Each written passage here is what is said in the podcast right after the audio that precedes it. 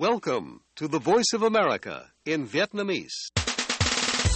Direct from Washington, the voice of America, VOA. Ban Việt ngữ Đài Tiếng Nói Hoa Kỳ VOA kính chào quý vị.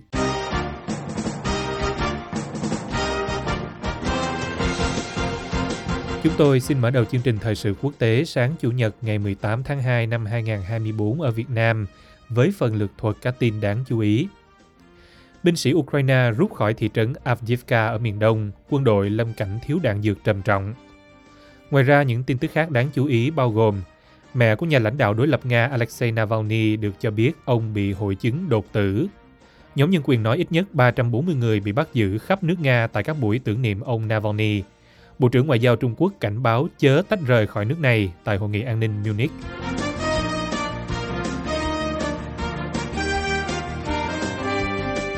Bây giờ, mời quý vị theo dõi bản tin chi tiết của đài VOA.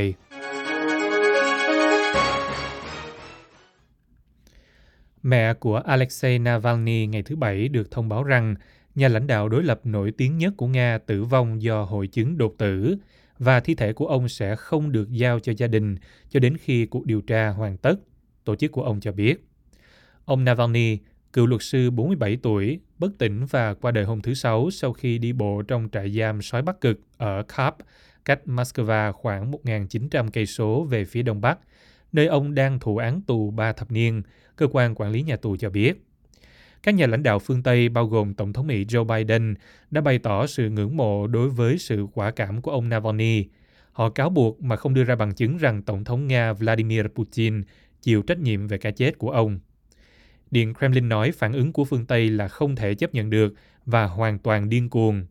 Ông Putin vẫn chưa đưa ra bình luận nào về cái chết của ông Navalny. Mẹ của ông Navalny, bà Ludmila Navalnaya, 69 tuổi, ngày thứ Bảy đã đến trại giam nơi con trai bà bỏ mạng trong thời tiết giá lạnh âm 30 độ C của vùng Bắc Cực. Bà nhận được giấy báo tử chính thức cho biết thời điểm qua đời là 2 giờ 17 phút chiều giờ địa phương, tức 9 giờ 17 phút giờ GMT vào ngày 16 tháng 2.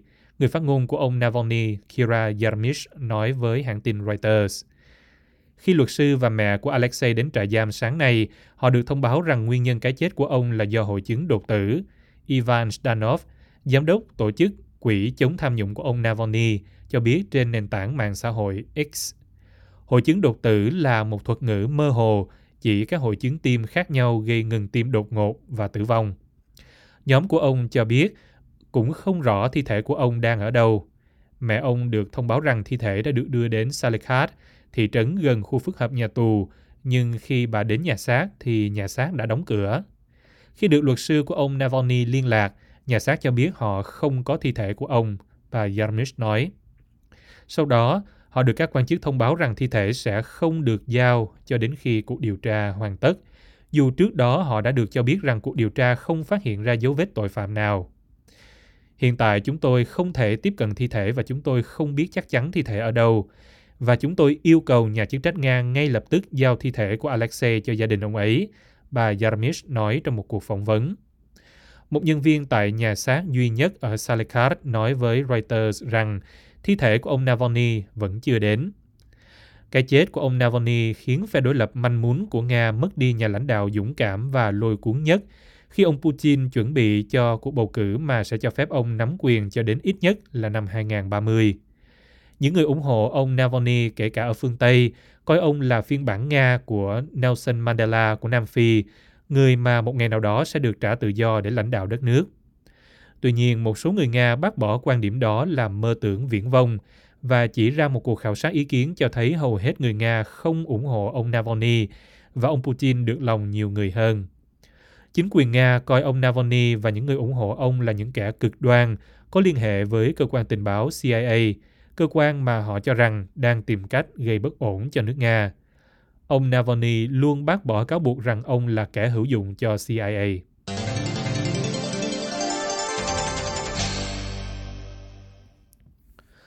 Ít nhất 340 người bị bắt giữ tại các sự kiện trên khắp 30 thành phố của Nga kể từ cái chết của Alexei Navalny, đối thủ trong nước đáng gờm nhất của Tổng thống Vladimir Putin, theo tổ chức nhân quyền OVD Info.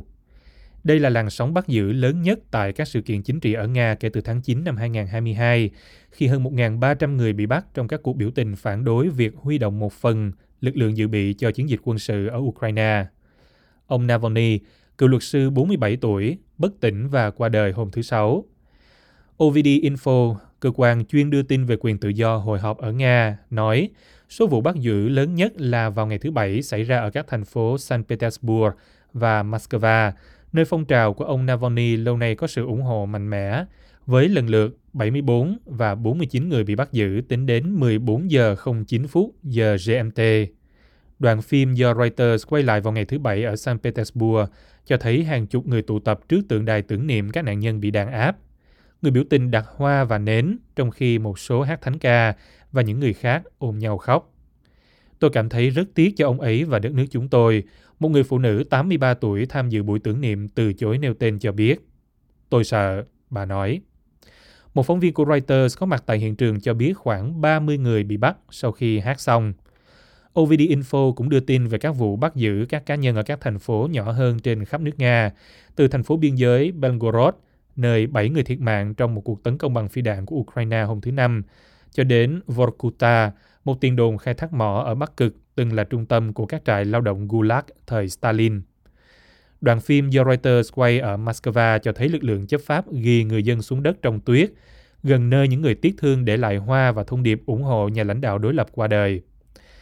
Tại mỗi sở cảnh sát có thể có nhiều người bị câu lưu hơn danh sách được công bố, OVD Info nói.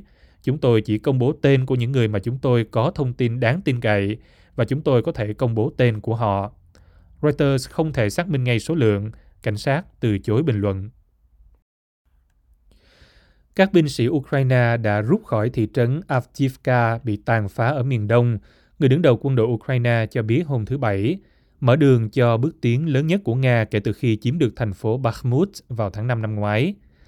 Kyiv nói sự rút lui này được loan báo trong bối cảnh Ukraine đang đối mặt với tình trạng thiếu đạn dược trầm trọng do viện trợ quân sự của Mỹ bị trì hoãn trong nhiều tháng tại Quốc hội là nhằm cứu binh sĩ của họ khỏi bị lực lượng Nga bao vây hoàn toàn sau nhiều tháng giao tranh ác liệt. Thượng tướng Oleksandr Syrsky, người nắm quyền chỉ huy quân đội Ukraine trong một cuộc cải tổ lớn vào tuần trước, nói các lực lượng Ukraine đã rút về các vị trí an toàn hơn bên ngoài thị trấn, nơi có dân số trước chiến tranh là 32.000 người.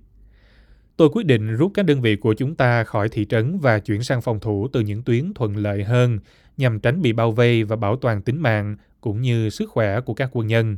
Ông được dẫn lời nói trong một phát biểu của lực lượng vũ trang. Gần hai năm kể từ cuộc xâm lược toàn diện của Nga, việc rút quân là dấu hiệu rõ ràng nhất cho thấy chiều hướng chiến tranh đã chuyển sang có lợi cho Moscow sau khi một cuộc phản công của Ukraine không thể chọc thủng phòng tuyến của Nga vào năm ngoái. Việc triệt thoái được tiến hành theo kế hoạch, nhưng một số binh sĩ Ukraine đã bị Nga bắt giữ ở những giai đoạn cuối, chuẩn tướng Oleksandr Tarnavsky cho biết, nhưng không nêu rõ số lượng. Tổng thống Volodymyr Zelensky ca ngợi quân đội của ông đã làm cạn kiệt lực lượng Nga ở Avdiivka và nói ông đồng ý với quyết định rút lui để bảo toàn sinh mạng. Trong phát biểu tại Hội nghị an ninh Munich, ông Zelensky kêu gọi các đồng minh phương Tây tăng cường cung cấp viện trợ quân sự và cho rằng việc rút quân là một phần là do thiếu vũ khí. Bây giờ quân đội sẽ bổ sung, họ sẽ chờ đợi những vũ khí phù hợp, đơn giản là không có vũ khí, ông nói. Nga có vũ khí tầm xa trong khi chúng tôi lại không có đủ. Tổng thống Mỹ Joe Biden hồi đầu tuần đã cảnh báo rằng Avdiivka có thể rơi vào tay lực lượng Nga vì tình trạng thiếu đạn dược sau nhiều tháng, phe Cộng hòa trong Quốc hội chống đối gói viện trợ quân sự mới của Mỹ dành cho Kyiv. Việc chiếm được thị trấn này sẽ trao cho Tổng thống Vladimir Putin một chiến thắng trên chiến trường khi ông tái tranh cử vào tháng sau và là một bước nhỏ khác hướng tới mục tiêu của Nga là giành quyền kiểm soát hoàn toàn hai tỉnh tạo thành khu vực công nghiệp Donbass. Avdiivka đã hứng chịu áp lực tấn công ngày càng tăng của quân Nga ở phía đông kể từ tháng 10 năm ngoái, khi viện trợ quân sự của phương Tây không ổn định đã làm tăng thêm sự mệt mỏi của binh sĩ chiến đấu kể từ đầu năm 2022. Chúng tôi đang thực hiện các biện pháp để ổn định tình hình và duy trì vị thế của mình, Thượng tướng Sersky nói. Bộ Quốc phòng Nga không nêu ra trận chiến giành Avdiivka trong một phát biểu hôm thứ Bảy, nhưng nói rằng các lực lượng Nga đã cải thiện vị trí của họ trên mặt trận Donetsk.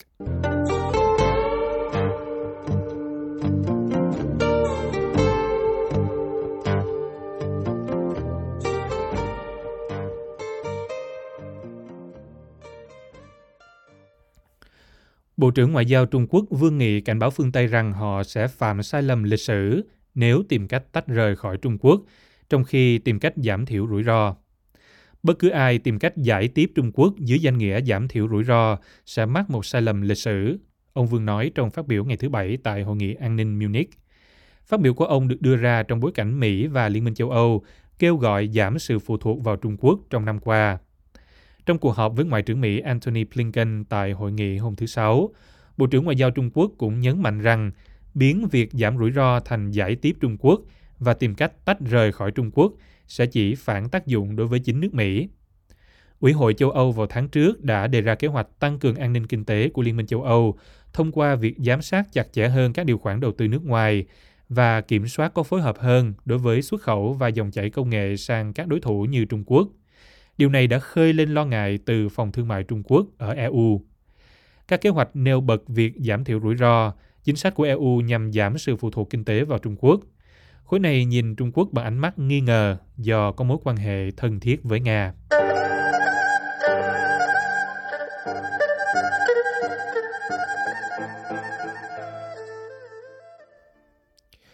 Thưa quý vị, ngày 17 tháng 2 đánh dấu kỷ niệm 45 năm cuộc chiến tranh biên giới ngắn ngủi nhưng đẫm máu giữa Việt Nam và Trung Quốc vào năm 1979. Giới xã hội dân sự độc lập trong nước đưa ra một bản tuyên bố chung kêu gọi chính quyền Việt Nam đánh giá đúng lịch sử sự kiện này, đồng thời phản đối các khẩu hiệu tuyên truyền về mối quan hệ thân hữu giữa hai nước láng giềng. Anh Hải tường trình chi tiết sau đây. Các tổ chức xã hội dân sự và hàng chục cá nhân nêu một số yêu cầu đối với nhà cầm quyền, đưa cuộc chiến tranh tự vệ 1979 vào sử sách, báo chí, truyền hình, thông tin rộng rãi trong và ngoài nước, thể hiện trong các bảo tàng lịch sử và tổ chức công khai lễ tưởng niệm đồng bào chiến sĩ đã hy sinh trong chiến tranh tự vệ chống xâm lược Trung Quốc, giảng dạy trong các nhà trường. Tổ chức lập quyền dân, diễn đàn xã hội dân sự, câu lạc bộ Nguyễn Trọng Vĩnh, câu lạc bộ Lê Hiếu Đăng, câu lạc bộ Phan Tây Hồ, cùng các cựu công chức và những người lên tiếng về sự báo quyền của Bắc Kinh, ký tên vào tuyên bố chung được chia sẻ rộng rãi trên mạng xã hội hôm 14 tháng 2.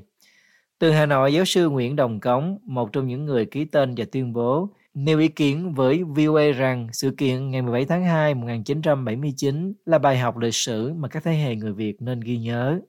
Cái cuộc chiến năm 1979 ở biên giới thì đó rõ ràng là một cái hành động cao trở của Trung Quốc dưới cái thời là Đảng Tiểu Bình. Đảng Tiểu Bình ngang nhiên cho rằng là phải dạy cho Việt Nam một cái bài học mà cái nguyên nhân sâu xa vì đánh để trả thù cái việc mà quân Việt Nam đánh sang đánh Pol Pot ở Campuchia trong lúc công Pol Pot thì được Trung Quốc ủng hộ rất mạnh thế. Thì nó đánh để trả thù thôi. À, à, và tỏ ra là một cái anh gọi là xâm lược thôi. Thì, thì đấy là một cuộc chiến tranh mà à, mà dân Việt Nam phải ghi nhớ.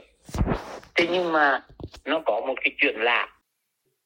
Bản tuyên bố nhắc lại biến cố này với việc Bắc Kinh xua 600.000 quân chiến đấu và phục vụ chiến đấu cùng 400 xe tăng xâm lược Việt Nam. Bà Sương Quỳnh ở Đà Lạt, một thành viên của câu lạc bộ Lê Hiếu Đằng, nêu ý kiến cá nhân của bà với VOA. Tôi vẫn mong ước được uh, nhà cầm quyền Việt Nam phải công nhận cái cuộc chiến này. Không vì bất lý do gì, vì lịch sử là lịch sử rồi. Thì đó là sự thật.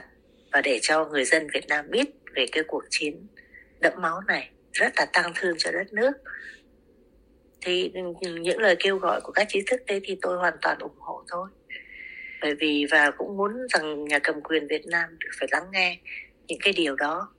Và đó là những về lịch sử của của của của, của đất nước và cả một cái dân tộc. Cái cuộc chiến rất đau thương xảy ra như thế để cho con cháu biết được những cái điều đó. Các nhóm nhân sự và các trí thức này cũng nhận thấy rằng từ trước đến nay, nhà nước không tổ chức kỷ niệm ngày 7 tháng 2, nhưng họ cùng các nhóm độc lập khác và cộng đồng mạng lề dân thường tổ chức thấp hơn ở những khu vực khác nhau để ghi nhớ sự kiện này. Họ cũng cho VOA biết rằng việc tưởng niệm này dù giữ quy mô rất nhỏ vẫn thường bị chính quyền Việt Nam ngăn cản cấm đoán. Bản tuyên bố chung viết, Việt Nam là một quốc gia láng giềng của Trung Quốc Việt Nam cần một môi trường hòa bình, hợp tác bình đẳng cùng phát triển. Nhưng lịch sử là lịch sử, lịch sử phải được đánh giá đúng và không lãng quên. Vì lịch sử tự vệ của Việt Nam chống Trung Quốc xâm lược là máu xương của toàn dân tộc. trong 4.000 năm lịch sử, bản tuyên bố chung viết. Các nhóm xã hội dân sự cho rằng biến cố ngày 17 tháng 2 1979 và những gây hấn liên tiếp trên vùng biển chủ quyền của Việt Nam cho đến nay đã cho toàn thể nhân dân Việt Nam cũng như toàn nhân loại hiểu một cách chính xác quyền lợi quốc gia dân tộc của Trung Quốc và Đảng Cộng sản Trung Quốc là tối thượng, sẵn sàng tiêu diệt bất cứ ai, bất cứ lúc nào khi cần thiết. Tuyên bố nhận định rằng những khẩu hiệu đồng chí cùng hệ tư tưởng cùng chung vận mệnh chỉ là xảo trá hình thức, chẳng có ý nghĩa gì trong quan hệ giữa hai nước. Vào hồi tháng Giêng năm 2022, trong một động thái được dư luận chú ý, Thủ tướng Việt Nam ông Phạm Minh Chính thắp hương tại khu tưởng niệm các anh hùng liệt sĩ Bò Hèn thuộc thành phố Móng Cái, Quảng Ninh để tưởng niệm các chiến sĩ của đất nước đã ngã xuống trong cuộc chiến này. Từ trước đến nay, chính quyền thường kiểm soát chặt chẽ các hoạt động đông người liên quan đến yếu tố Trung Quốc và ngăn cấm các hoạt động tưởng niệm do các nhóm dân sự tổ chức. Bà Sương Quỳnh bày tỏ. ông ờ, ông thủ tướng có đi thắp nhang vậy thôi nhưng mà người dân mà đi tưởng niệm thì họ vẫn ngăn cản Trả lời phỏng vấn đài VOV hôm 16 tháng 2 về cuộc chiến này, giáo sư Vũ Minh Giang, Phó Chủ tịch Hội Khoa học Lịch sử Việt Nam, nêu nhận định Chúng ta nhìn lại sự kiện này, định vị về tính chất của cuộc chiến này không phải là để khắc sâu hận thù, mà là để nhắc nhở trong mối quan hệ hai nước có một vết hằn như vậy, một cái hố ngăn cách như vậy. Bây giờ chúng ta bước qua cái hố đó bằng cây cầu hữu nghị. Chúng ta luôn luôn nhớ là dưới cầu là có cái hố như vậy như một sự nhắc nhở trong tương lai không bao giờ để nó tái diễn. Vẫn lời giáo sư Giang. Vào ngày 17 tháng 2 1979, Trung Quốc đưa quân tấn công 6 tỉnh biên giới phía Bắc Việt Nam bao gồm Lai Châu, Lào Cai, Hà Giang, Cao Bằng, Lạng Sơn và Quảng Ninh. Báo chí trong nước đưa tin rằng Bắc Kinh đã huy động cả hải quân và không quân với 60 vạn quân và hàng trăm xe tăng bọc thép và hàng ngàn khẩu pháo mở đầu cuộc tấn công này. Vào ngày 5 tháng 3 1979, Việt Nam ra lệnh tổng động viên. Trong cùng ngày, Trung Quốc tuyên bố đã hoàn thành mục tiêu chiến tranh, chiến thắng và bắt đầu rút quân.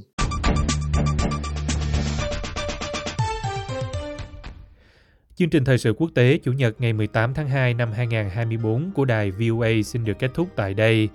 Mời quý vị theo dõi tin tức được cập nhật thường xuyên trên trang web của Ban Việt ngữ ở địa chỉ voa tiếng việt.com.